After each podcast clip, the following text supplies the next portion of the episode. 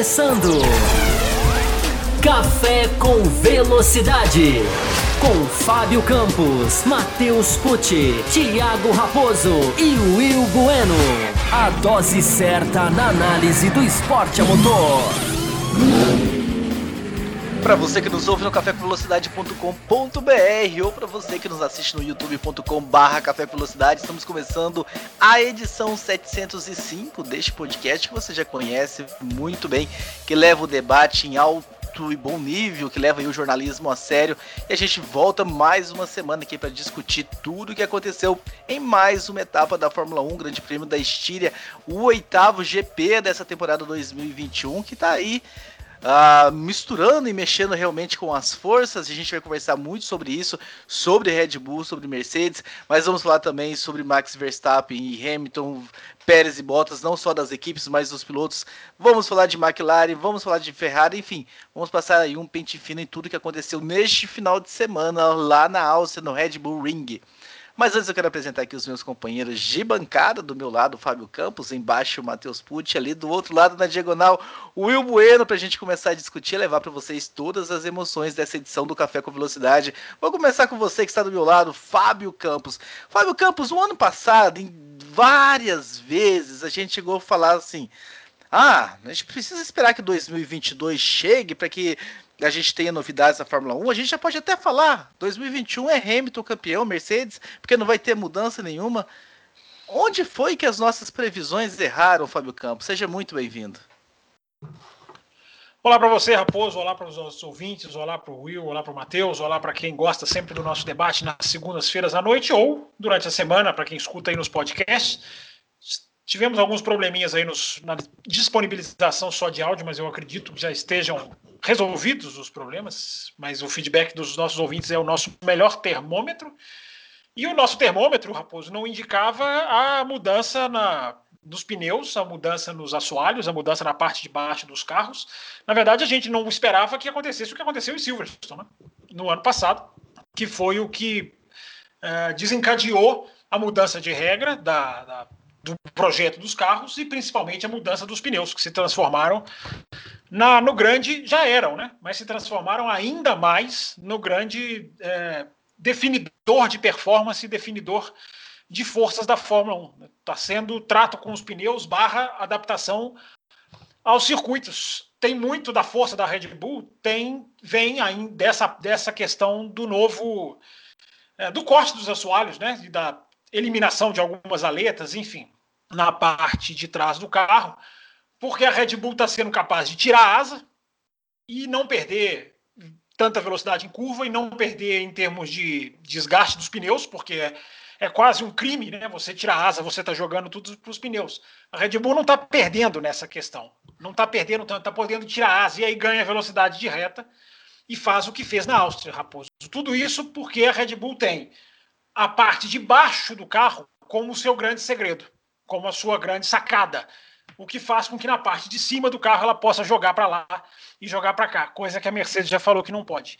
Então foi aí, Raposo, aí que o jogo mudou, nessa mudança de regra que foi brilhante para condução, para indefinição que a gente tem pelo título. A gente ainda tem indefinição pelo título, na minha opinião. Tem gente dizendo que não.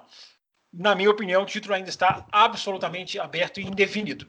Mas 2022 tem que vir, senhor Thiago Raposo. A gente vai entrar nessa discussão já já mas 2022 é fundamental. O Grande Prêmio da Estíria mostrou que a gente precisa de 2022 por vários pontos, vários fatores. Daqui a pouco a gente fala mais. Com certeza, né? O título ainda está aberto, o Matheus Pucci, como o Fábio Campos falou, se a Mercedes investir no carro, né? Mas o Toto Wolff falou que parou, não tem mais atualização para esse carro. O Christian Horner tá duvidando dessas declarações. E você, Matheus Pucci, acredita em quem? No Christian Horner ou no Toto Wolff? Seja muito bem-vindo.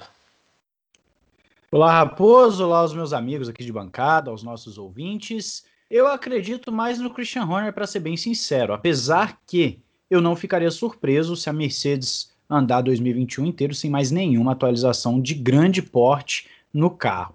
Isso porque a gente sabe que o foco em 2022 é muito grande e o Toto Wolff falou, a Red Bull pode ficar até mesmo dois segundos mais lenta em 2022 por conta do foco em 2021. É claro que o Toto Wolff fala isso porque ele quer que a Red Bull pare, né? Ela se assuste, pare de desenvolver o seu carro. É, é claro isso. Mas, de qualquer forma, eu tô com o Christian Horner, acredito que vale título, vale uma disputa, vale uma hegemonia, vale uma história. E se vale uma história, eu acredito que a Mercedes pode ser que ainda tente mais pelo menos um pacote de atualizações, por que não? Colocar nesse carro, por que não? Então eu vou de Christian Horner. Mas é claro, temos um campeonato em aberto, as diferenças entre os carros acabam sendo pequenas em vários aspectos, velocidade de reta, velocidade de curva, uh, como o carro se comporta no, no asfalto permanente, que são circuitos como esse agora o da Áustria. Enfim, a diferença é pequena. O que nós vimos na Áustria nesse final de semana, na Estíria, melhor dizendo, no Grande Prêmio da Estíria, é uma diferença que a gente se lembrar, o, a Mercedes tem dificuldades com, com altitude, e então não surpreende a Red Bull vencer. Mas ainda assim, são diferenças pequenas e que devem continuar sendo, ser, é, sendo pequenas até o final da temporada. E no momento eu vou de Christian Horner, acreditando que a Mercedes vai sim tirar pelo menos mais um pack, mais um pacote de atualizações para 2021. Will Bueno, meu companheiro aqui da região sul, representante da região sul do Brasil. A Fórmula 1 permanece na mesma pista para a semana que vem, para essa semana já, né? Mas mudando a escolha dos pneus, né? Dando uma chifitada na maciez, por assim dizer. Isso vai mudar alguma coisa, Will? Podemos ter uma corrida completamente diferente por causa dessa mudança ou podemos ver mais do mesmo no próximo domingo? Seja muito bem-vindo. Saudações aí, ouvintes e espectadores do Café com Velocidade, saudações a, a vocês, meus companheiros de bancada. Olha, Raposo, a gente sempre, eu, como um otimista que sou, né, eu sempre espero que vá ter alguma, que vá ter alguma, alguma mudança, alguma, alguma melhoria, né, no espetáculo, porque nós tivemos uma corrida, se, se né, o Fábio Campos sempre dizia que, que as corridas em 2021 estavam devendo, essa foi a que ficou mais devendo, não, não tivemos emoção nenhuma. A única emoção dessa corrida, quem trouxe, dizer, a única não, mas talvez, talvez as, as, maiores emoções dessa corrida, talvez quem trouxe foi o Charles Leclerc, porque foi lá para trás e a Ferrari conseguiu se achar aí num bom ritmo de corrida, que permitiu que ele é, viesse né, escalando o, pel o pelotão. É, fora isso, não tivemos, tivemos ali uma, uma emoção pontual na largada, com o Lando Norris mais uma vez fazendo uma grande corrida. Uh, e eu, esperamos, né? Esperamos né, que, que a corrida da semana que vem seja um pouco mais movimentada. Se vai mudar com relação aos pneus, eu sinceramente não acredito. Assim, é, agora analisando friamente, né, eu torço, mas não estou, não, não, não acredito assim. Tirando, tirando meu otimismo de lado agora, falando né, é, é, ceticamente, eu não acredito que vai mudar tanto assim com relação à ordem de forças ou trazer alguma, alguma emoção. Porque é, os pilotos né, é, experimentaram os três pneus, né, os três compostos nessa corrida, e não, não, não teve nenhuma, nenhuma grande assim diferença de estratégia que pôde alterar a corrida. Vamos ver, vamos ver. Eu sinceramente não espero, não espero nada de muito diferente nessa corrida não.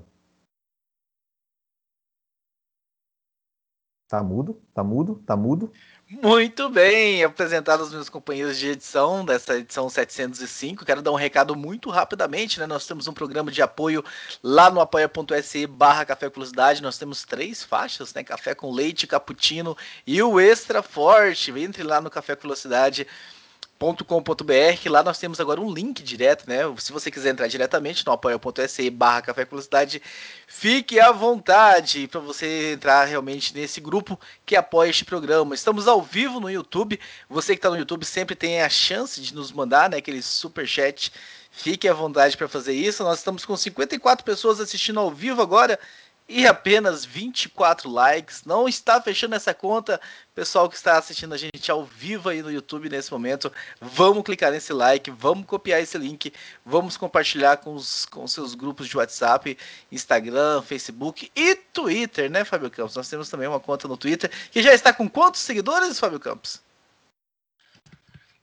Na última vez que eu olhei, há poucos instantes antes de começar o programa, era 3.098, já recorde. O recorde é a cada semana. Tamo, estávamos a dois de 3.100. Vamos lá, mais dois para ficar um número mais bonito, né? Mas é a melhor rede social, a que mais cresce no café e a que tem mais seguidores, com 3.098 até o presente momento.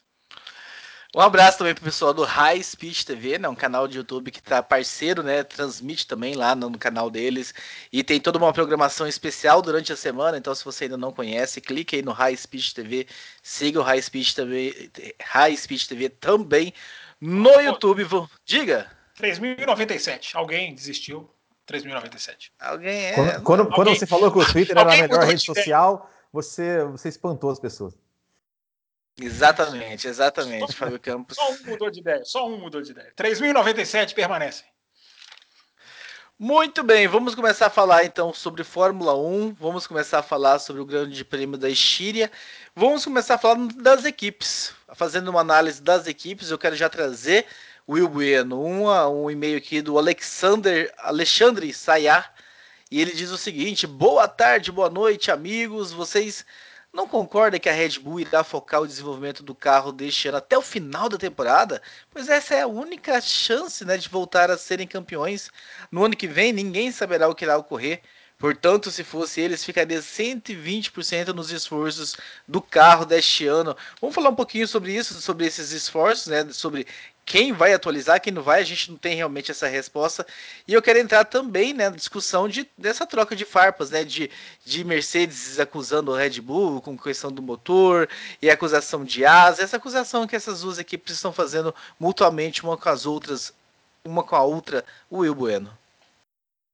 Bom, primeiro com relação às atualizações, eu concordo 100% com, com, o nosso, com o nosso ouvinte. Eu acho que, ah, 2022, claro, é, vai ter é, limite de, de, orçamento, vai ter limite de uso de túnel de vento, vai ter. Pode ser que a Red Bull em 2022, se, se desenvolver muito carro em 2021, fique para trás, mas é, já diz o velho ditado, né? Mais vale um pássaro na mão do que dois no ano, ou seja, tem que, tem que, tem que apostar agora na chance real de ganhar, de ganhar um campeonato, depois de oito anos, de quebrar uma hegemonia da, da Mercedes. Eu acho que a Red Bull, se ela fizer isso, se ela, se ela continuar focando em 2021, ao meu ver, será a decisão correta, porque a gente não sabe como é que vai ser 2022. Se 2022 é, de repente uma McLaren, uma Aston Martin, uma Alpine da vida aí acham algum pulo do gato que, que simplesmente do, é, cria uma nova dominância aí de uma outra equipe que a Red Bull passe a não ter chances, é, eu, acho, eu acho que a Red Bull tem que focar no agora, que é a chance real, né, real de,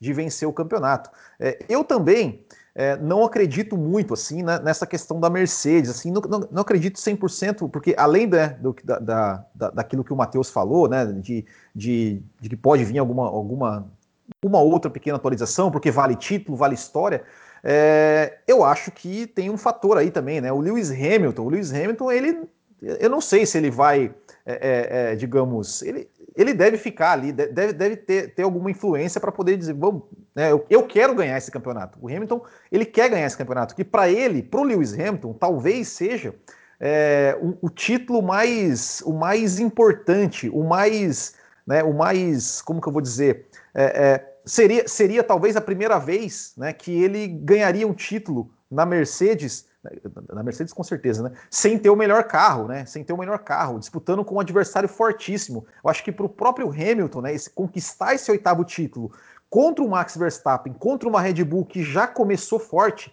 né? Porque a Red Bull geralmente ela começa fraca e fraca, né? Entre aspas, e vai é, melhorando ao longo do ano até que che chega no final do ano, quando a Mercedes já está com o campeonato ganho, ela iguala, né? A, a, a, o desempenho e, a, e às vezes até supera. É, eu acho que para o Hamilton, é, esse, esse título para ele é essencial, né? E o Hamilton já deu declarações ali, né, dizendo que ó, a, gente precisa, conversar com, precisa conversar com essa história aí de, de que não vai mais atualizar, a gente não pode, a gente tem que ver o que a gente pode fazer. Não, né? eu, eu, sinceramente, também não acredito que a Mercedes vai simplesmente é, é, abandonar assim o campeonato, ah, vamos deixar 2021 para lá e vamos focar em 2022 porque esse título não importa. Importa sim, claro, é um título, é um título, é, é, é, é uma história, é uma, enfim, é uma disputa. Ninguém né? disse que esse título não importa, Will. Hã? Não, não. Ninguém disse, ninguém não, disse eu, que esse não, título não. não importa. Não, não, mas eu, eu não tô. Quem eu na tô... Mercedes disse? Não, claro, não, tô, não, não, é isso que eu, não, é isso que eu estou, não é isso que eu estou falando, mas assim, é, ninguém vai é, simplesmente, é, é, é enfim, não, não de, deixar para lá, né? Como eu vejo muito, muito aí, rede social, ah, a Mercedes vai abandonar 2021, vai deixar 2022. Eu, eu duvido também, piamente, que isso, que isso vai acontecer. Eu acho que tanto Mercedes quanto Red Bull querem sim conquistar esse título de 2021 e vão fazer de tudo que puder para conquistar esse título, inclusive, né, essas acusações de uma ou tentar achar alguma coisa na outra ali para investigar, para tirar, para enfim, gerar alguma gerar alguma alguma punição, alguma alguma mudança, né? É, eles vão, vão tentar de tudo e eu acho que eles estão mais que certos. Tem que pensar no agora. O futuro, né? Vai saber. Vai, vai se 2022 acontece uma outra coisa, uma outra, Deus me livre, bate na madeira, uma outra outra coisa que mudou, que mude o mundo ali. Então, foca no 2021, que é o agora. Fábio Campos, você vem semana após semana levantando a importância do 2022, de se concentrar no 2022, até porque pelo a, a não facilidade de atualização, por assim dizer, ou o congelamento que nós teremos, ou esse carro precisa ser bem nascido. Como é que você enxerga essa matemática de dessas equipes que estão brigando pelo título, principalmente, né? Porque McLaren, Ferrari, Aston Martin, essas equipes a história é outra, mas Mercedes e Red Bull estão brigando por um título que é importante. É a história, como disse Matheus Pucci. Como é que você enxerga essa matemática? Bom, Raposo, vamos lá. Primeiro, eu acho que a gente está discutindo desenvolvimento como um conceito muito genérico, né? E, e eu tenho dito, né? Assim, é, eu acho que é difícil que as pessoas que acompanham a Fórmula 1 há muito tempo atualizem os seus softwares. É, mas a situação atual, ela não é igual à situação de outros, de outros anos, de outras épocas. A Fórmula 1 vive um momento único em 2021 porque você não pode atualizar o carro com a mesma é, com o mesmo tamanho que você podia antes. A própria Ferrari disse: olha, para resolver o problema de Paul Ricard, a gente precisaria, precisaria trocar roda, mudar a roda. Nós nem podemos mudar a roda. É, ou seja, a, a gente está discutindo desenvolvimento como se fosse o desenvolvimento de outros tempos. Independente, antes de entrar na questão de focar aqui ou focar ali, não há o mesmo desenvolvimento que havia. Você não pode trazer outro, outro, outro conjunto traseiro, você não pode trazer outra roda, outra suspensão. Você pode desenvolver a aerodinâmica, que é, evidentemente, importante. É, aí teve até alguém que me falou, mas Fábio, a, a Red Bull trouxe um outro assoalho para essa corrida, trouxe. Mas os assoalhos são homologados. Quando você traz um outro assoalho, você, porque você não prega asa no assoalho. O assoalho você não pega cola e vai lá e cola uma asa no assoalho. Então, você, para você mudar uma asinha aqui e outra ali, você traz um outro assoalho. Então, o conceito de desenvolvimento é outro. Então, nós estamos aqui discutindo foca, não foca, sendo que o que pode se fazer nesse carro é, é, é limitado. Eu não vou dizer muito pouco, mas é limitado, é claramente limitado. Então, a, discussão já tem que começar por esse ponto. Embora eu já tenha dito até lá no Twitter. Quem não quiser entender isso, não entende. A escolha é de cada um. Cada um que analisa é, a Fórmula 1 com os seus próprios é, parâmetros. É, dito isso, Raposo, a questão do focar ou não focar, é, grandes companhias não se, não se, não se pautam grandes empresas não se pautam pelo. Ah, o futuro a Deus pertence. Lá, no, lá a gente vê. Né? Grandes companhias se planejam. Grandes companhias fazem os seus, suas, traçam as suas metas. É, e quem não está traçando meta para a partir de 2022 está jogando no lixo a sua oportunidade de ir bem na Fórmula 1. Porque a partir de 2022, você mesmo já citou, não preciso nem repetir, é, é, um carro que não se desenvolve da mesma maneira, não se, não se mexe da mesma maneira. Se esse já tem limitação, o próximo vai ser também super limitado. Então, você jogar tudo para 2021, eu discordo do ouvinte. Se você jogar tudo para 2021 e largar 2022, você vai começar atrás como Não, Ferrari. Mas, mas, também, mas também ninguém disse que vai jogar no lixo 2022. A gente está dizendo que, que vai. vai... o ouvinte, eu estou respondendo ao ouvinte, né? O ouvinte falou: ah, joga, joga tudo em 2021. Eu estou dizendo, não, não joga, porque 2022. É, se você começa atrás, eu sempre lembro, 2009, 2008 para 2009, McLaren e Ferrari, até a última curva, disputando o campeonato Interlagos. Começaram mal. A própria Red Bull, dizem que jogou tanto em 2013 para fazer aquelas nove vitórias seguidas que começou mal em 2014, embora, claro, ali tinha muito do motor, mais até do que a equipe. Mas o motor foi todo o conjunto, a grande sacada da Mercedes foi todo o, o conjunto. Então, isso eu lembro 2008, 2013, numa época que não havia limites. O Will falou, 2002 vai ter limites? Não é 2022, não é 2022, é 2021. Hum. Porque os limites já estão, os, os, limites já estão em andamento. Os limites já estão valendo. O de orçamento, que eu ainda não sei como vai ser policiado, mas na regra está lá dizendo que já não pode gastar. E a gente vê as equipes sentindo isso, né? A gente vê ah, o diretor da Red Bull pedindo para devolver pedaço de asa na pista, porque tá, estamos em falta de carbono, foi a frase que ele usou. A gente vê Mercedes cancelando o teste de pneu para 2022. Não quero, Pirelli, obrigado, porque não vou gastar. É, é uma realidade que já existe.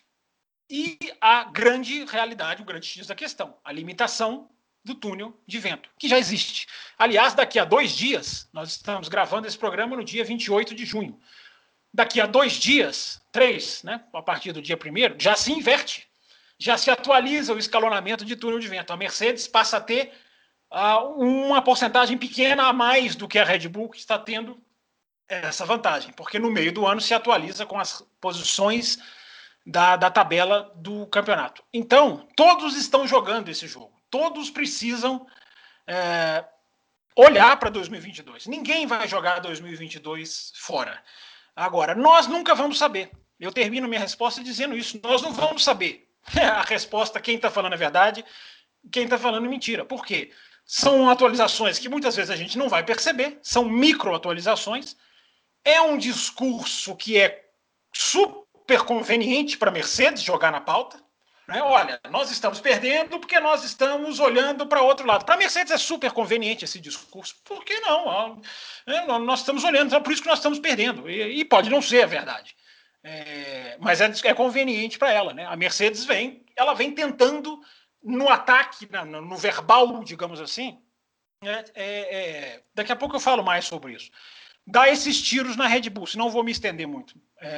Mas é isso, Raposo. A gente não vai saber a verdade. Ninguém pode abandonar 2022 para olhar para 2021, vão continuar jogando uma pecinha ou outra em 2021. Existe o que os engenheiros de Fórmula 1 chamam de desenvolvimento residual, que é o simples fato que você aprende coisas e você muda por aprender, mesmo se você não estiver querendo focar naquilo. Então, peças vão sempre vir. Até Abu Dhabi, uma peça ou outra aqui vão vir, mas é, são pequenas mudanças pequenas mudanças pequenas mudanças fazem grandes diferenças em 2021, não há dúvida. Mas o conceito de desenvolvimento precisa ser melhor observado, porque nós estamos, parece que a gente está, nós, quando eu digo nós, imprensa, todo mundo, parece que tá, o desenvolvimento é a mesma coisa que antes. E não é. Eu quero aproveitar o seu gancho, Fábio Campos. Primeiro, nessa questão de, de, das pequenas mudanças, né? Já dizia Pareto, né? Lei de Pareto de 20 80 20, muda 20% e tem 80% de resultado. Mas quando você falou que nós estamos gravando hoje, no dia 28 de junho, agora é só lembrar que 28 de junho é o dia do orgulho LGBTQIA, né? E que o Café com Velocidade também abraça essa causa e é contra qualquer tipo de discriminação. Então fica aí essa menção aqui no, no programa, neste podcast. Mas, Matheus Put, né, o Marcelo Cesarino, ainda nesse assunto de atualizações, ele falou, falou o seguinte: olha, achei a corrida bem fraca, bem abaixo do que eu esperava, mas o que me chamou a atenção foi a apatia do Lewis Hamilton da Mercedes na corrida. Desde a largada, aceitaram tudo com muita passividade, não tentaram nada de diferente. Para a bancada, né? E você começa respondendo, Matheus Pucci. A Mercedes está mesmo sem saber o que fazer ou ainda imagina que pode virar o jogo com alguma melhora no carro? Acho que o Lewis Hamilton precisa ser um pouco duro e arriscar um pouco mais, senão, busca, senão não vai buscar mais o Verstappen. Bom, arriscar, é, primeiro agradecendo o e-mail né, do nosso ouvinte, mas arriscar não significa jogar fora a corrida. Né? Às vezes a melhor coisa que você tem a fazer é segurar um segundo lugar. É a melhor coisa que você pode fazer numa maratona, que é uma temporada de 20 corridas. O Lewis Hamilton sabia que, a partir do momento em que ele não tinha ritmo para poder pegar o Verstappen, que não fazia sentido ele desgastar o equipamento, desgastar o carro, correr o risco, às vezes, de um acidente ou o que for. Uh, eu não diria que foi apático, eu diria que ele foi dentro daquilo que se esperava de uma Mercedes que na Áustria costuma sofrer um pouquinho com a altitude. Isso falando de motor Mercedes. Pode se repetir nesse segundo grande prêmio? Pode, pode se repetir tem a mudança de pneus, que a gente não sabe se vai resultar em alguma grande mudança, mas eu não diria que é apático. Isso entra inclusive no que Campos e Will falaram nos últimos minutos aqui. Uh, o Hamilton cobrou, estava lendo a matéria hoje, o Hamilton cobrando atualizações da Mercedes, cobrando desenvolvimento de carro da Mercedes, porque o Hamilton quer ganhar. O Hamilton ele quer vencer. O Hamilton ele sabe que tem um oitavo título a ser conquistado. A Mercedes sabe que tem um oitavo título a ser conquistado. É o que falávamos agora. Você tem uma história, você tem um tabu, você tem um recorde, você tem uma hegemonia a ser mantida. E o curioso é que se pegarmos as últimas, os últimos 11 anos da Fórmula 1, as últimas 12 temporadas, contando já com 2021, só Red Bull e Mercedes foram campeões. Já pegando a temporada 2021. São duas equipes que estão brigando lá em cima há muito tempo e essa é a primeira vez, efetivamente, em todas essas temporadas, desde 2010, que Mercedes e Red Bull estão disputando um título ponto a ponto, cabeça a cabeça. E que o Hamilton tem, de 2014 para cá, eu diria que, pelo menos esse início de temporada, está sendo o mais difícil do Hamilton até agora. O mais difícil para ele em termos de disputa. Porque Max Verstappen está correndo muito. O Will falou que esse pode ser um título que o Hamilton vença sem ter o melhor carro. Ele pode até não ter o melhor carro, mas é um carro que é muito parelho com a Red Bull, é uma disputa roda com roda, é uma disputa cabeça a cabeça, uma disputa que num traçado um está melhor, no outro traçado o outro está melhor. A Red Bull está funcionando melhor de uma forma geral? Tá. Mas ainda assim existe uma Mercedes muito forte. Eu não vejo apatia do lado do Hamilton. Eu vejo um cara que está pensando no campeonato. Vamos lembrar a frase dele no Azerbaijão, an pouco antes daquele erro né, na relargada. Isso aqui é uma maratona, não é uma corrida sprint. Curiosamente, né, aquelas ironias da vida, ele acaba tocando no, no botão e erra. E, e, justamente nessa, nessa maratona, né, que não era para ser uma corrida sprint, acaba parecendo uma corrida sprint e ele é, acaba caindo para as últimas colocações. Foi uma situação ali atípica. Então eu não vejo apatia por parte do Hamilton. A agressividade não é quando o Verstappen for passar e jogar o carro para cima do Verstappen. Agressividade eu vejo na tocada do Hamilton quando ele vai fazer uma volta voadora para entrar nos boxes ou na saída dos boxes para recuperar o tempo perdido, para fazer um undercut, para tentar isso. A Mercedes, na verdade, ela está tendo que lidar com um cenário que ela não lidou em nenhum desses anos de domínio, que é o quê? A equipe rival tem dois pilotos. A equipe rival tem dois pilotos. O Sérgio Pérez está sendo fundamental para a Red Bull nesse início de temporada, por mais que agora que ele está começando a engrenar de vez, mas o Sérgio, o Sérgio Pérez foi fundamental no Azerbaijão, o Sérgio Pérez foi fundamental na corrida passada, retrasada, melhor dizendo, na França por conta da estratégia, e o Sérgio Pérez continua sendo fundamental agora, porque ele está forçando o Bottas a brigar com, com ele, com o Pérez, e não com o Verstappen. Ou seja, tá ficando no mano a mano, tá ficando no um contra um. E aí, no um contra um, a Mercedes não tá muito acostumada. A Mercedes sempre teve o Bottas fazendo backup pro Hamilton, fazendo a proteção pro Hamilton. Quantas vezes não vimos isso ao longo desses últimos anos? É aí que tá o, o detalhe. Eu acredito que nós temos muitos ingredientes aqui. Falamos muito de desenvolvimento agora com o Will e com, e com o Campos. Falamos sobre é, disputa roda com roda, sobre motivação de Hamilton, etc tem muita coisa a ser colocada nessa panela de ingredientes da Fórmula 1 2021. É um campeonato que vai ser disputado, creio eu, perdão, creio eu, até a última corrida. E eu espero que seja assim. Eu acredito realmente que, que chegue a esse ponto de termos um, um, um campeonato ponto a ponto lá no, no, no, em Abu Dhabi, com o campeonato sendo decidido numa boa corrida, com um novo traçado. Então tudo encaminha para uma temporada fantástica, uma das melhores dos últimos anos, se não a melhor dos últimos anos. Se não a melhor até mesmo, quem sabe, do século XXI, por que não? Por que não ser a melhor temporada do século XXI? Porque nós estamos tendo batalha roda com roda entre os primeiros. Então, esse é um, é um ponto que eu, que eu discordo do nosso querido ouvinte, que, que acredita que pode estar tá tendo aí um certo desleixo por parte do Hamilton mas eu vejo de outra forma. E para constar aqui, a gente já está com 97, eu acho que subiu para 100 agora há pouco aqui no YouTube. É isso aí, pessoal. Muito obrigado aí pela audiência e, e continua dando, deixando o seu gostei e compartilhando com os amigos aí. Fábio Campos, só para a gente fechar com essa questão, tem um e-mail aqui do Jorge Barbosa, né, que ele diz o seguinte: a Red Bull está na frente da Mercedes, mas isso parece que uma opção da equipe alemã. O Toto já deu declarações de que o W12 não vai mais receber investimentos. Mas aí eu fiquei confuso. Com a regra de congelamento de motores, a Mercedes não teria que correr este ano com o motor que vai ser congelado? E isso não contradiz o Toto? É a pergunta do Jorge Barbosa. Vamos lá, é importante. Eu acho que, eu repito, eu acho que a gente está caindo muito na questão do desenvolvimento. Quando eu digo a gente, o, o mundo da Fórmula 1, não o café. Mas é bom a gente usar o café justamente para esclarecer. É, a primeira questão dos motores, não, Jorge. Os motores vão ter uma atualização na próxima virada de ano, que será a definitiva.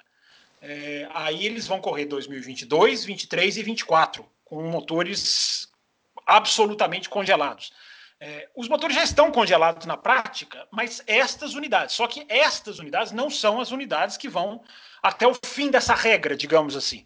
É, as unidades definitivas, vamos chamar assim, elas vão de 2021 para 2022, nessa atualização, nessa grande mudança do carro.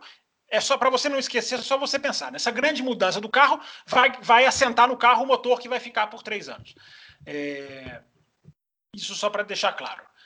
É, agora, tem, agora, aqui a questão do desenvolvimento. Né? A gente analisar, é aí que eu vou pegar no pé do nosso Jorge. É, a gente analisar essa derrota da Mercedes como questão de desenvolvimento, eu repito, nós estamos caindo no discurso da Mercedes. E a Mercedes está vendendo os seus discursos está utilizando os seus discursos como arma. Para mim, a frase, a entrevista do Hamilton ali, descendo do carro, é um ataque à Red Bull. É, é tudo um ataque à Red Bull. Não, porque eles estão muito bem, a gente não sabe se é a asa, a gente não sabe se é o motor, porque a, a Mercedes suspeita que a Red Bull teria melhorado o seu motor é, nessa troca dentro, no, no, ano, coisa que não pode acontecer, no, no, coisa que não acontece, porque é fiscalizado, e mesmo se você, ouvinte, não confia na FIA, sem trocadilho, as equipes sabem quando, uma, quando, quando estão sendo usados artifícios de giro de motor, as equipes têm os equipamentos próprios. Então, isso não, não a, Honda não enganaria ninguém. Só quem quer ser enganado, claro. É, então, a Mercedes está atirando publicamente, tentando fazer uma guerra de farpas é, com a Red Bull, para tentar desestabilizar quem não está acostumado, entre aspas, como eles, a brigar pelo título. Embora a Red Bull já tenha mostrado que saiba fazer isso, mas no passado, um pouco mais distante, como um dos dois aqui, o Will ou o Matheus citou. É, vamos relembrar essa, esse, esse, tiro, esse, esses tiros via imprensa que a Mercedes tem dado? Primeiro foi a questão do é, a mudança de regulamento, que pesou, como eu disse no meu primeiro comentário. Mas a Mercedes, nossa, coitadinha, já mostraram que por mais que o regulamento tenha a Red Bull tenha se saído melhor, não é um tiro fatal na Mercedes. Não é. Vamos lembrar de Espanha, vamos lembrar de várias corridas. É, depois veio a questão das asas flexíveis. Né? Eles têm asas flexíveis, foi a Mercedes quem atirou. É, a princípio até tinham razão. As imagens mostram a asa flexível da Red Bull. É, foram lá e pronto. Depois veio a questão dos pneus, do estouro no, no Azerbaijão. Oh, tem alguma coisa tem que ser feita. Foi feita. É, ou seja, a Mercedes está atirando pit de todas as maneiras. Né? Depois, é, vamos, podemos até discutir no segundo bloco né, a questão dos pitstops, que eu acho que é uma discussão é, interessante. É, aliás, é um parênteses, né? Tá todo, todo mundo acha que todas as regras são para são prejudicar a equipe que está na frente. Nem todas são. Mas a gente guarda essa discussão para daqui a pouco. Então, para matar a resposta, Raposo, é, eu digo o que eu, o que eu sigo dizendo. É, o que está definindo a Fórmula 1 não é desenvolvimento, embora ele seja importante. A gente tem que falar sempre por, por causa do 880, né? Teve um ouvinte que falou: não, eu acho que as corridas de 2021 vocês estão falando que elas estão ruins. Nós não estamos falando que elas estão ruins. Né? Eu não estou falando, eu estou falando que elas podem ser melhores. Então é sempre o 880, então é sempre bom a gente bater o martelinho lá no 40. Né? É, não quer dizer que o desenvolvimento não exista, que não vai vir uma pecinha aqui outra ali. Mas não é isso que está pautando. O que está pautando é a adaptação aos circuitos. Por que, que eu estou falando isso? Porque a Red Bull faz a pole no Bahrein e perde a corrida no dia seguinte, a Mercedes trucida na Espanha, a Red Bull vai e arrebenta em Mônaco, é, o, o, o, Azerbaijão é aquela loucura, podia ter sido para um ou para outro, embora, claro, a Red Bull tenha sido, tenha sido mais eficiente, tenha, tenha sido o melhor carro ali. É, então é isso, é adaptação ao circuito. Uh, foi a primeira vez que a Red Bull ganhou uma corrida de lavada. Daqui a pouquinho eu falo mais sobre isso também. Uh, foi a primeira vez que a Red Bull ganhou uma corrida incontestável. Eu acho que é cedo para a gente dizer, olha lá, não estão desenvolvendo. Muito cuidado com as declarações do Hamilton. São declarações com mira certa, mas não são verdades absolutas. Só isso que eu digo. E ainda nesse assunto, né? O pessoal escreveu bastante sobre esse assunto, e o Bueno. O Daniel de Oliveira Barcelos, né? Considerando a falta de potência relatada pelos dois carros da McLaren e o abandono do Russell, podemos dizer que a Mercedes diminuiu a potência do motor neste GP, causando a falta de ritmo em relação à Red Bull? O jogo virou entre Mercedes e Honda? Citando Olha... só, só, lembrando né, os nossos ouvintes que McLaren ah, e Williams correm também com motores Mercedes. Olha, eu não tenho essa informação, né? Eu não tenho essa informação de se, se houve alguma, alguma é, redução na potência, né? O que a gente viu né, na corrida de concreto foi os dois pilotos da McLaren é, reclamando, né, de alguma, de algum problema no motor, inclusive, né, o, o, o oh meu Deus, o Lando Norris, o Lando, eu ia falar de George Russell, o Lando Norris, é, no momento ali que, que ele acabou sendo ultrapassado, né, pelo, pelo Pérez e pelo, e pelo Valtteri Bottas, ele reclamou, né, que tinha algum problema no, no, no motor, né, em, em, desempenho, né, tinha, tinha um problema de desempenho, coisa que o Ricardo, ali, um pouco tempo antes, também tinha reclamado, né, desse, desse problema, e aí o próprio Lando Norris depois falou que o problema foi resolvido ali no, no, no volante mesmo, né? Então, então, assim, não tem, não tem essa informação se foi realmente uma, uma questão de poder. E o problema do, do George Russell também não foi, não foi é, um problema de motor. Né? Então, não sei se, se, se alguém tem uma, uma, é, essa informação, mas eu, eu não, não tenho essa informação e não, não vou não vou aqui ficar especulando. Eu acho que, que, que não, não procede. Muito bem, já que a gente passou já por essa, essa, essa discussão, só, né, sobre... Só frisando, Raposo, que o Ricardo Diga. teve um problema de motor, né? O Ricardo teve um problema Sim. que o custou cinco posições, quatro, cinco posições, durante meia volta, né? Ele, ele, ele encosta o Exato. carro, ele chega a encostar quase o carro, assim, na, encostar que eu falo, não de parar, né, é, de encostar no sentido de dar passagem na curva entre a curva 6 e a 7, que são as duas, são as duas únicas curvas para a esquerda que existem, para o ouvinte saber rapidamente qual é, quais são. É, e ele tem um problema, claro. Agora, se a Mercedes tivesse, eu também acho que o ouvinte que o ouvinte perguntou, a pergunta é interessante, mas a resposta é não, porque se a Mercedes tivesse reduzido o giro, primeiro que nós saberíamos, as equipes saberíamos, nós não, né? As equipes saberiam, nós íamos ficar sabendo por tabela. E aí, um carro que reduz giro de motor, teoricamente, não tem problema de motor. Né? Não apresenta problema. Ele pode reduzir por causa de um problema. Mas é, a chance dele apresentar problemas de motor. E o problema da Williams não foi exatamente é, é, potência, foi um problema pneumático ali no carro. É um Exato. problema que você pode até acreditar para instalação, para uma coisa da própria equipe. Exatamente. Muito bem. Só registrando o e-mail do Vicente Luiz Tavares Júnior, né? Que diz o seguinte: agora segue o meu pensamento, né? Depois que iniciou a era Mercedes, Ano após ano eu venho torcendo para que outra equipe fazer um carro melhor para competir com a Mercedes. E para este ano acho que eu torci demais. Depois de oito rodadas, acho que já dá para cravar que hoje a Red Bull tem um carro melhor do que a Mercedes e um piloto à altura. Vai ser difícil a Mercedes recuperar. Ah, e eu acho que pega um pouco desse, desse comentário do Fábio Campos, né? De que não é bem assim, tá? As últimas quatro corridas veio sendo assim, mas nós tivemos corridas em que a Mercedes andou na frente. Ô, Raposo, deixa, deixa, eu só, deixa, eu só, corrigir um comentário que eu fiz aqui. Eu falei que foi o Lando Norris, né, que falou que, que, que o problema foi resolvido no volante. Não, quem, quem disse isso foi o Daniel Ricardo. O Daniel Ricardo que falou que teve um problema de potência e eles conseguiram é, é, corrigir esse problema no volante, tá? Não foi, não foi o Lando Norris, foi o Daniel Ricardo. Nossa, só para essa informação. Nós vamos falar do Lando Norris, não sei se nesse bloco ou no outro, porque né, eu não posso deixar passar o piloto que entrega duas posições como ele entregou. Né? É, a vamos gente tem que discutir. Norris é segundo bloco. Norris, Norris é segundo bloco, ok. Então eu vou me comportar. Eu posso falar de Red Bull versus Mercedes ou você tem mais para complementar do e-mail aí, Raposo? Pode, você pode falar, mas antes eu quero só trazer também o e-mail do Cleiton Maciel, que diz o seguinte. Eu gostaria de falar sobre a nossa querida FIA. Ano passado nós vimos o DAS que acabou sendo permitido para a temporada 2020, mas que já estava banido para essa temporada. Depois vimos que do nada, no meio da temporada, proibiram o Parry Mode. Agora chega em 2021 e a FIA resolveu mudar a regra do jogo novamente com a partida em andamento.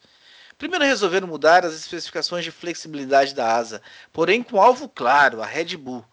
Agora resolveram mudar a regra dos pitstops visando novamente prejudicar a Red Bull, Embora a FIA tenha uma mão muito pesada contra a Red Bull do que contra a Mercedes, é possível que a FIA faça regras que prejudiquem o time que está ganhando para tentar esconder a sua incompetência de criar regulamentos claros e que busque o equilíbrio para as equipes, aproveitando o seu gancho, Fábio Campos. Eu te jogo esse meio. Não, mas peraí. Você me jogou um e-mail que muda completamente o assunto. O engraçado que eu queria complementar a briga. Você joga um e-mail de FIA, de regra, de regulamento, de pit stop. É, o, Raposo, você está querendo me derrubar, né? Mas, enfim, normal, né? Agora eu não sei o que eu falo, se eu respondo o e-mail ou se eu, ou se, ou se, ou se eu volto no. Responda o e-mail, nós vamos voltar a Red Bull, nós vamos voltar a Mercedes. É que é um assunto aqui, ele tá falando que, que a FIA tá querendo prejudicar a Red Bull, quero que você responda. Nós vamos continuar falando de Hamilton e Verstappen, é o assunto do primeiro bloco. Fica tranquilo. Tá, então só um parênteses para responder o e-mail do ouvinte. Olha, é. Primeiro que tem um erro aí que ele coloca, né? A FIA não mudou a regra das asas no meio do campeonato. A FIA não mudou uma letra do regulamento das asas. O que a FIA fez foi falar: eu vou policiar mais forte. Agora a regra é a mesma. Exatamente, não mudou a regra. Quem trabalhava com a asa dentro do sem a flexibilização não teve que mudar um centímetro, um milímetro da sua asa. Então, isso não é mudança do regulamento. No que, na questão, o procedimento, o procedimento de, de de verificação, é né? É um procedimento de verificação. É Exato. É você falar para a pessoa: você não pode passar aqui nessa, nesse corredor. É, eu olho uma vez por dia. Olha, agora eu vou passar a olhar duas, três. Você não está mudando a regra de não passar no corredor. Você está dizendo Exato. que você vai fiscalizar o corredor. Então, é, é só para deixar, deixar isso claro. É, e aí ele esbarra nessa questão do pit stop. Eu achei que a gente ia discutir isso no segundo bloco. Mas, enfim. É, ou a gente guarda o pit stop para o segundo bloco. Mas, enfim, é, todas essas mudanças, é, eu não sou contra a mudança do pit stop, eu acho que é, eu acho que é um detalhe, enfim, é uma coisa ali que nem todas as mudanças são contra a Red Bull. Você poderia, as... você poderia contar para o nosso ouvinte mais desatento qual é a mudança do pit stop, Fábio Campos? Porque às vezes a gente fica falando e a gente não diz. Verdade. Tem razão, tem razão, é verdade. É, basicamente, em linhas gerais, hoje a Red Bull tem um sensor que ela desenvolveu que o próprio, na hora que a, a pistola termina o seu serviço de pregar a, ali a, a, porca, vamos dizer assim, o, o, sensor já automaticamente é quem dá o, o sinal de que está pronto para que a pessoa libere o carro. É, o que a FIA fez foi tirar esse sensor, basicamente, foi dizer que quem tem que dizer agora são os próprios mecânicos que têm que sinalizar, e que nisso aí vai haver um gap de dois décimos, que eu não sei nem como que isso é policiado, porque dois décimos, né, Will? Dois décimos num cronômetro no final da volta, a gente policia fácil, quase a olho nu.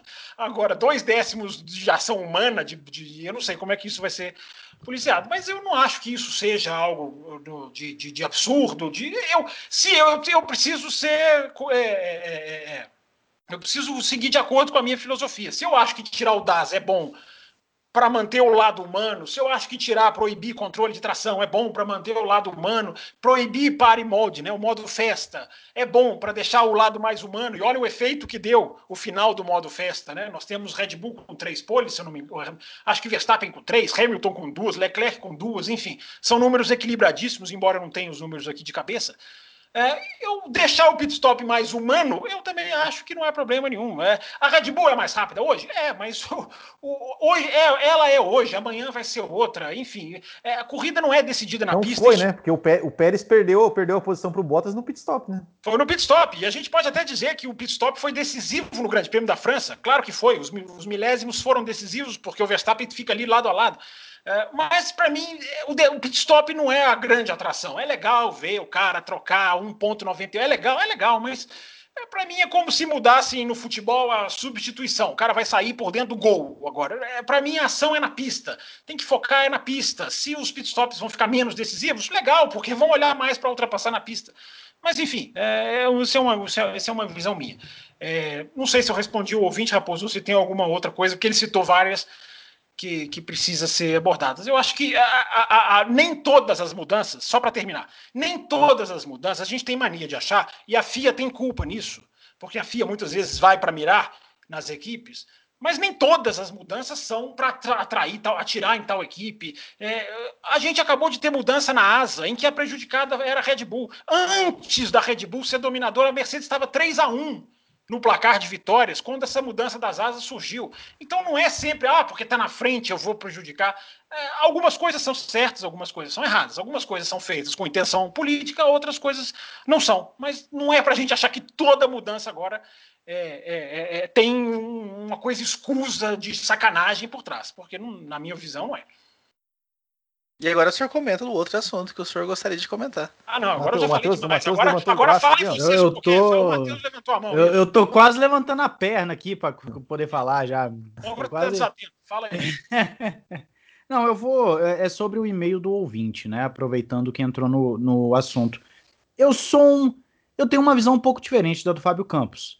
Até porque eu sou pago pra isso aqui no café, né? Pra poder Ah, ter é uma pago? visão diferente Ah, do, é do- pago, do é? Fábio Campos. Porque eu não sou, não. É o- Só você. Só Raposo- você que é pago, então. O, o Raposo passa um pix pra discordar do Campos aí toda Ah. semana, mas é.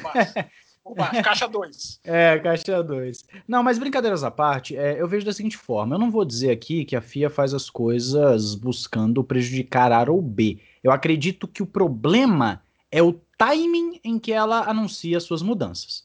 O timing é péssimo, é horrível. É uma coisa que abre margem sempre para especulação de que está favorecendo A ou B. Sempre. É uma coisa tenebrosa. Eu, Matheus, na minha visão, não deveria fazer esse tipo de mudança com o campeonato rolando. É algo que deveria ser anunciado a partir de 2022. Os pitstops vão mudar para tal e tal forma. A partir de 2022, vamos mudar os valores da inspeção da asa traseira, porque sim, teve mudança nos valores dos testes. Isso teve. Isso é um fato, tá lá escrito. Os valores alteraram. Eles podem não ter alterado no regulamento o resultado final, mas o valor da realização do teste foi alterado, que é justamente o que fez a Red Bull ter que trocar a sua asa. Ou seja, de alguma forma ou de outra, eles alteraram as coisas. E o timing com que eles fazem isso é tosco, é terrível. Ainda mais quando você tem um DAS que foi permitido por uma temporada inteira. Por que não, então, já que o problema estava no teste da própria FIA, da própria Fórmula 1, nos valores que eles colocaram, então deixasse esses valores por toda a temporada. A temporada iniciou nesses valores, termine nesses valores. Só que, entre aspas, entre aspas, o tiro saiu pela culatra. O Campos falou agora, até aquele momento a, a Mercedes estava fazendo 3 a 1 só que agora, desde que foi anunciada a, a tal mudança na asa, né? É, aí você tem Azerbaijão, em que a Red Bull já buscou uma asa diferente, França e Áustria. Os três grandes prêmios a Red Bull venceu. As três provas da Red Bull venceu. É curioso, é no mínimo curioso. Mas eu, Matheus, não gosto dessa postura da FIA de mudar coisas no meio da temporada. Vídeo Bahrein, que pior ainda, não foi no meio da temporada, foi no meio da corrida. No meio da corrida, o Michael Massi fala: não pode mais ultrapassar ali, não pode mais passar ali. Que coisa terrível, que coisa imbecil. Eu, particularmente, estou me tornando um grande crítico de Michael Massi e um grande crítico de FIA nesse aspecto. Michael Massi, para mim, até agora só trouxe polêmica. Para mim, é um palhaço que está dirigindo a Fórmula 1, com todo respeito. É um palhaço. Eu não estou gostando de Michael Massi. O que temos de problemas com limites de pista desde que ele entrou é uma brincadeira, é um absurdo. O que nós temos de polêmica imbecil é um absurdo. São coisas que, para mim, criador de conteúdo de YouTube, é ótimo, porque gera engajamento, gera debate, gera visualização. Mas pro, pro Matheus fã de Fórmula 1 é um saco. É um saco ter que ficar pensando, pô, os caras agora alteraram isso, alteraram aquilo no meio do campeonato. Eles vão alterar o que agora? Vai fazer que nem 2013, vai alterar o pneu no meio do campeonato. O que, que eles vão fazer mais agora no meio do campeonato? Olha, agora só vai poder. Por exemplo, por que que ainda, mesmo que a Red Bull não tenha protestado, por que que ainda não fizeram uma vistoria completa naquela asa dianteira da Mercedes que mexe horrores? Uma coisa tenebrosa também. Eu, particularmente, não concordo. Eu acho que o que abre precedentes para ficar pensando que estão querendo prejudicar a Red Bull é o histórico de burradas da FIA. Eu não vou dizer que é uma conspiração, que estão querendo prejudicar a Red Bull. Não. Agora, o timing com que eles fazem as coisas é um absurdo. Eu, particularmente, não gosto. Acredito que muita gente também não gosta. Uh, alteraram valores dos testes, alteraram os boxes agora. O que mais eles vão fazer? Que mais eles vão alterar no meio do campeonato?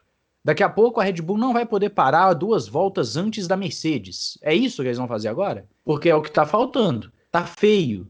Tá muito feio.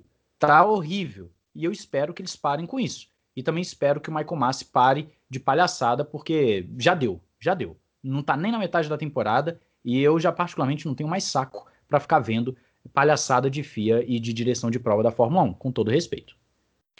Fábio Campos, você levantou a mão durante a fala do Matheus. levantado primeiro, né? Mas tudo bem, tudo bem. Vai, pode ir, pode falar. não, não, não, rapidinho. Não, rapidinho. Eu achei, eu achei que você tinha apontado pro Fábio Campos. Não, não, você levantou e você fez assim, eu achei que você estava apontando para ele. levantado. A gente, a, gente, a gente, levantou quase com o mesmo tempo, mas eu fui dois décimos mais rápido que o Fábio Campos. Ah, mas não é... pode, você usou o suspensor.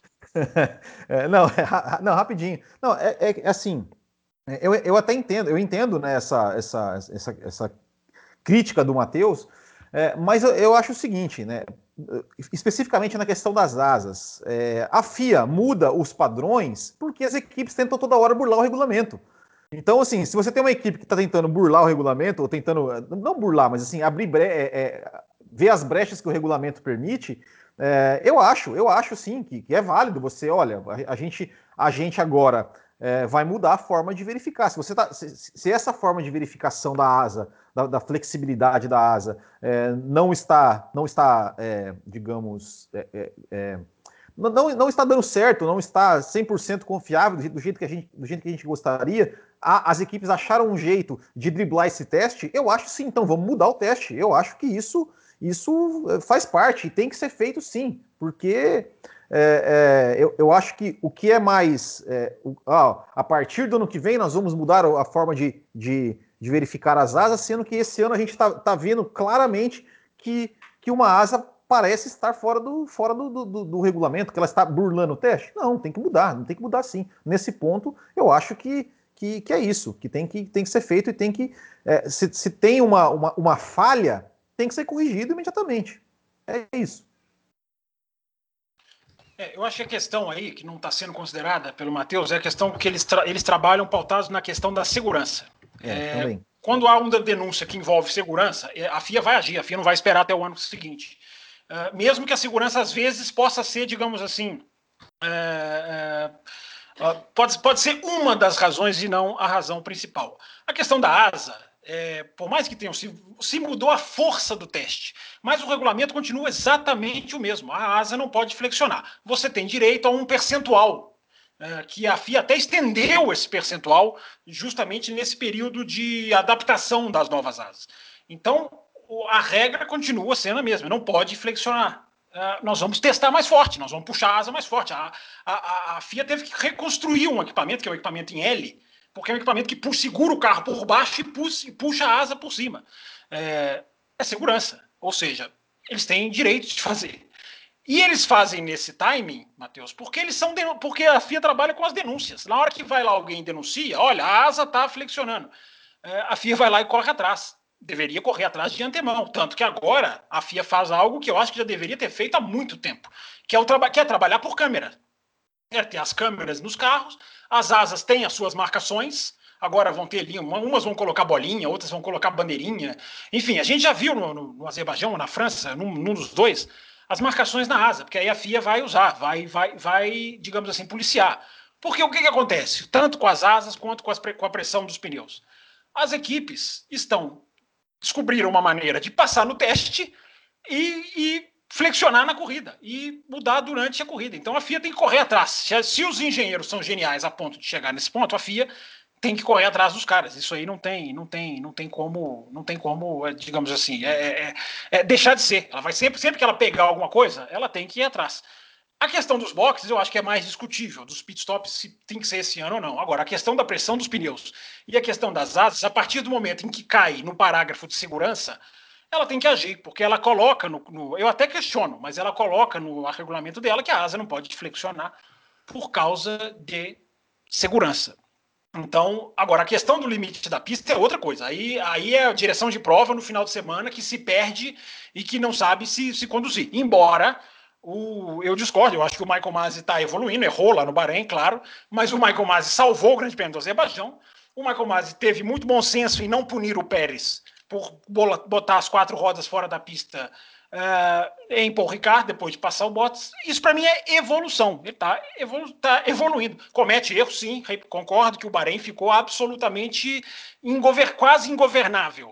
Uh, mas eu não acho que esteja fazendo as coisas para. Eu vi gente colocando na internet, né? Nossa, olha, ele está errado em mandar o Verstappen não parar na pista. É, não está errado. Ele não está errado, não pode parar na pista.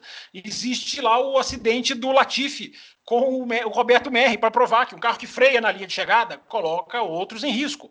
É, e ele não puniu. Eu vi, eu vi gente xingando de palavrões. Esse cara é um. Ele nem, ele nem puniu. Se ele chegasse e punisse, eu até entenderia. Mas ele disse: olha, não faça mais isso. No que, na minha opinião, tá certo. Não deve fazer mais isso. Só isso. Eu, eu particularmente discordo dos dois. é, eu acredito que em nome da segurança. Amanhã esse Pix vai ser em dobro, hein? É, vai, você vai ser em dobro. O, eu acredito que em nome da segurança você pode fazer qualquer porcaria. Em nome da segurança você nunca mais corre na chuva. Em nome da segurança uh, você fala que o box precisa, mas ninguém fala do mecânico que é atropelado todo ano, né? Eles vão diminuir a velocidade dos pits, a velocidade com que o carro entra no pit lane? Já duvido muito. Mas não, mas duvido. Vai colocar o carro para entrar agora a 10 por hora, no momento em que ele entra no, no na, na parte da equipe para trocar os pneus? Não vai. Né? Eu, eu acredito assim. Mas já diminuíram, era liberado, depois foi 100, agora é 80 km ao meu, ao meu Não, não tô falando do pit lane em si, tô falando a entrada ali quando ele faz a curvinha para ir para os mecânicos. O... Eu acredito que a segurança é a desculpa mais fácil a se dar, porque é a que a maioria vai aceitar. Ao meu entender, eu não acredito, mais uma vez, eu não acredito que esteja sendo uma conspiração contra a Red Bull. Não, não é isso. Não acredito. Mas para mim, são decisões que eles poderiam estar realmente buscando melhorar o espetáculo de várias outras formas e estão pensando em questões que não deveriam. Mudaram o, o, como vocês falaram, os valores o, do, dos pesos sobre as asas, etc., reconstruíram tudo. Mas espera aí, a brecha dada no regulamento é deles mesmos. É dele mesmo, FIA. É da Fórmula 1. Não tem brecha, qual brecha?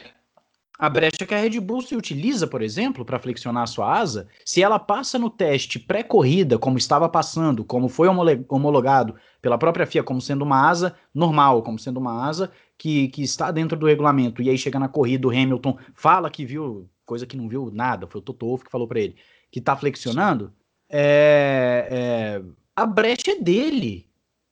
Não é uma coisa que você tá ali, é, é como eu posso dizer, é aquela famosa é aquela famosa área cinzenta. O regulamento está dizendo X, mas ele deixa a possibilidade para o XY. Mas ele não deixa, Matheus. Não, não, mas o regulamento, tá, o regulamento não, não foi mudado. O regulamento está dizendo não pode flexionar, você pode ter uma tolerância de X. Os caras vão lá no teste e passam na tolerância de X. Lá na pista eles fazem tolerância de Y. É, é, não é brecha. Exato. Os caras, mim, é que estão, os caras é que estão conseguindo driblar o regulamento.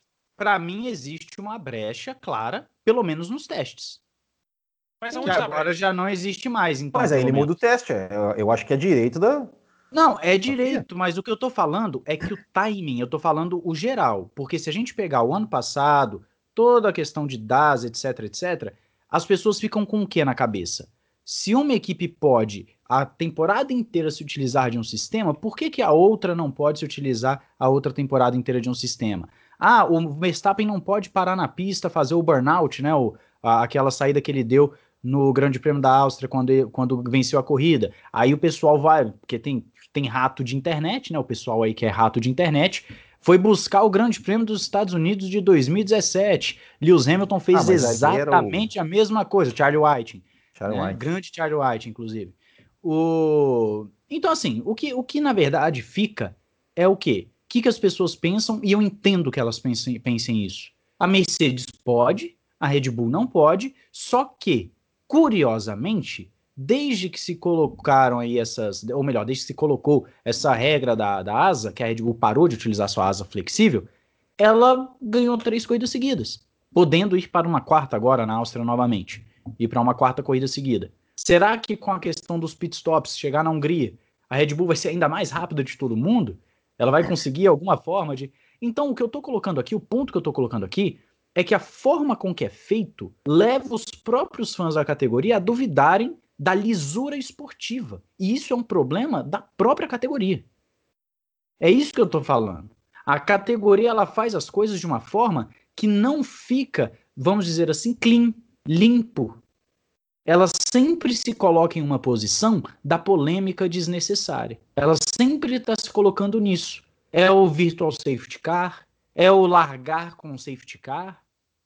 São pequenas coisas que começam a gerar na cabeça do, do, do fã, da pessoa que acompanha, de por que que está fazendo isso. É para beneficiar A ou B? Ainda mais quando a Mercedes parece reclamar e as coisas acontecem na semana seguinte. É estranho? É. Será que eles vão atrás da asa dianteira da Mercedes? Até agora eu não vi nada. Porque precisa se manter um padrão. Precisa se manter um padrão, né?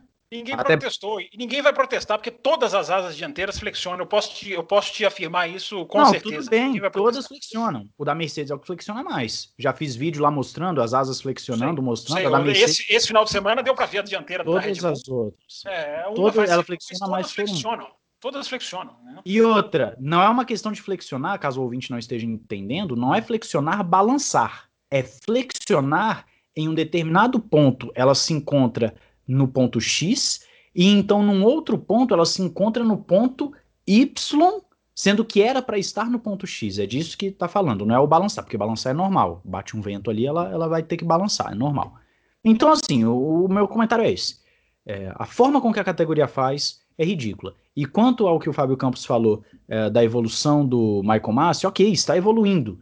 Mas acredito que ainda tem que melhorar muito. Tem que melhorar muito, mas tem que melhorar muito. Principalmente com o que diz respeito a questões em meio de corrida regras de, de passagem em pista, e agora ele ficou mais rígido, passou três, quatro vezes, leva advertência, é punido, etc.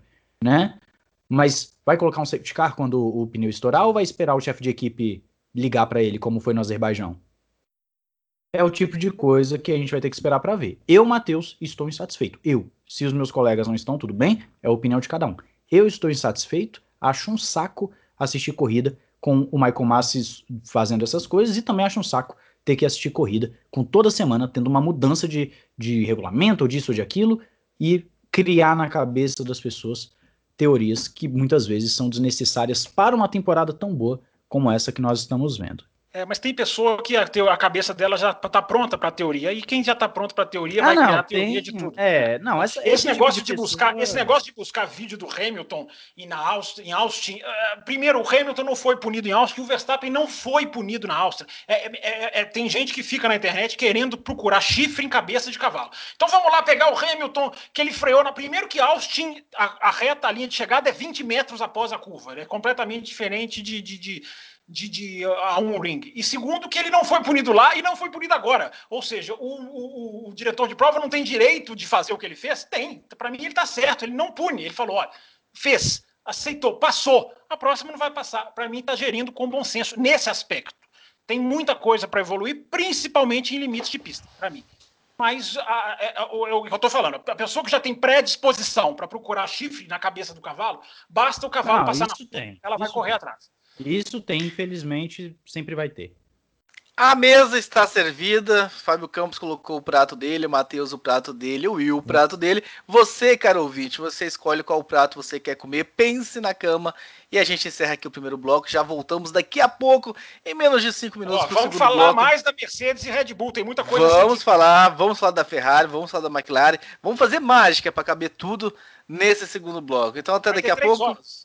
Exatamente. A gente um abraço para todos vocês e dá um F5 aí que já já estamos de volta. Um abraço pro Valese. Termina aqui Café com Velocidade, o mais tradicional podcast sobre corridas do Brasil. Café com Velocidade, a dose certa na análise do esporte a motor.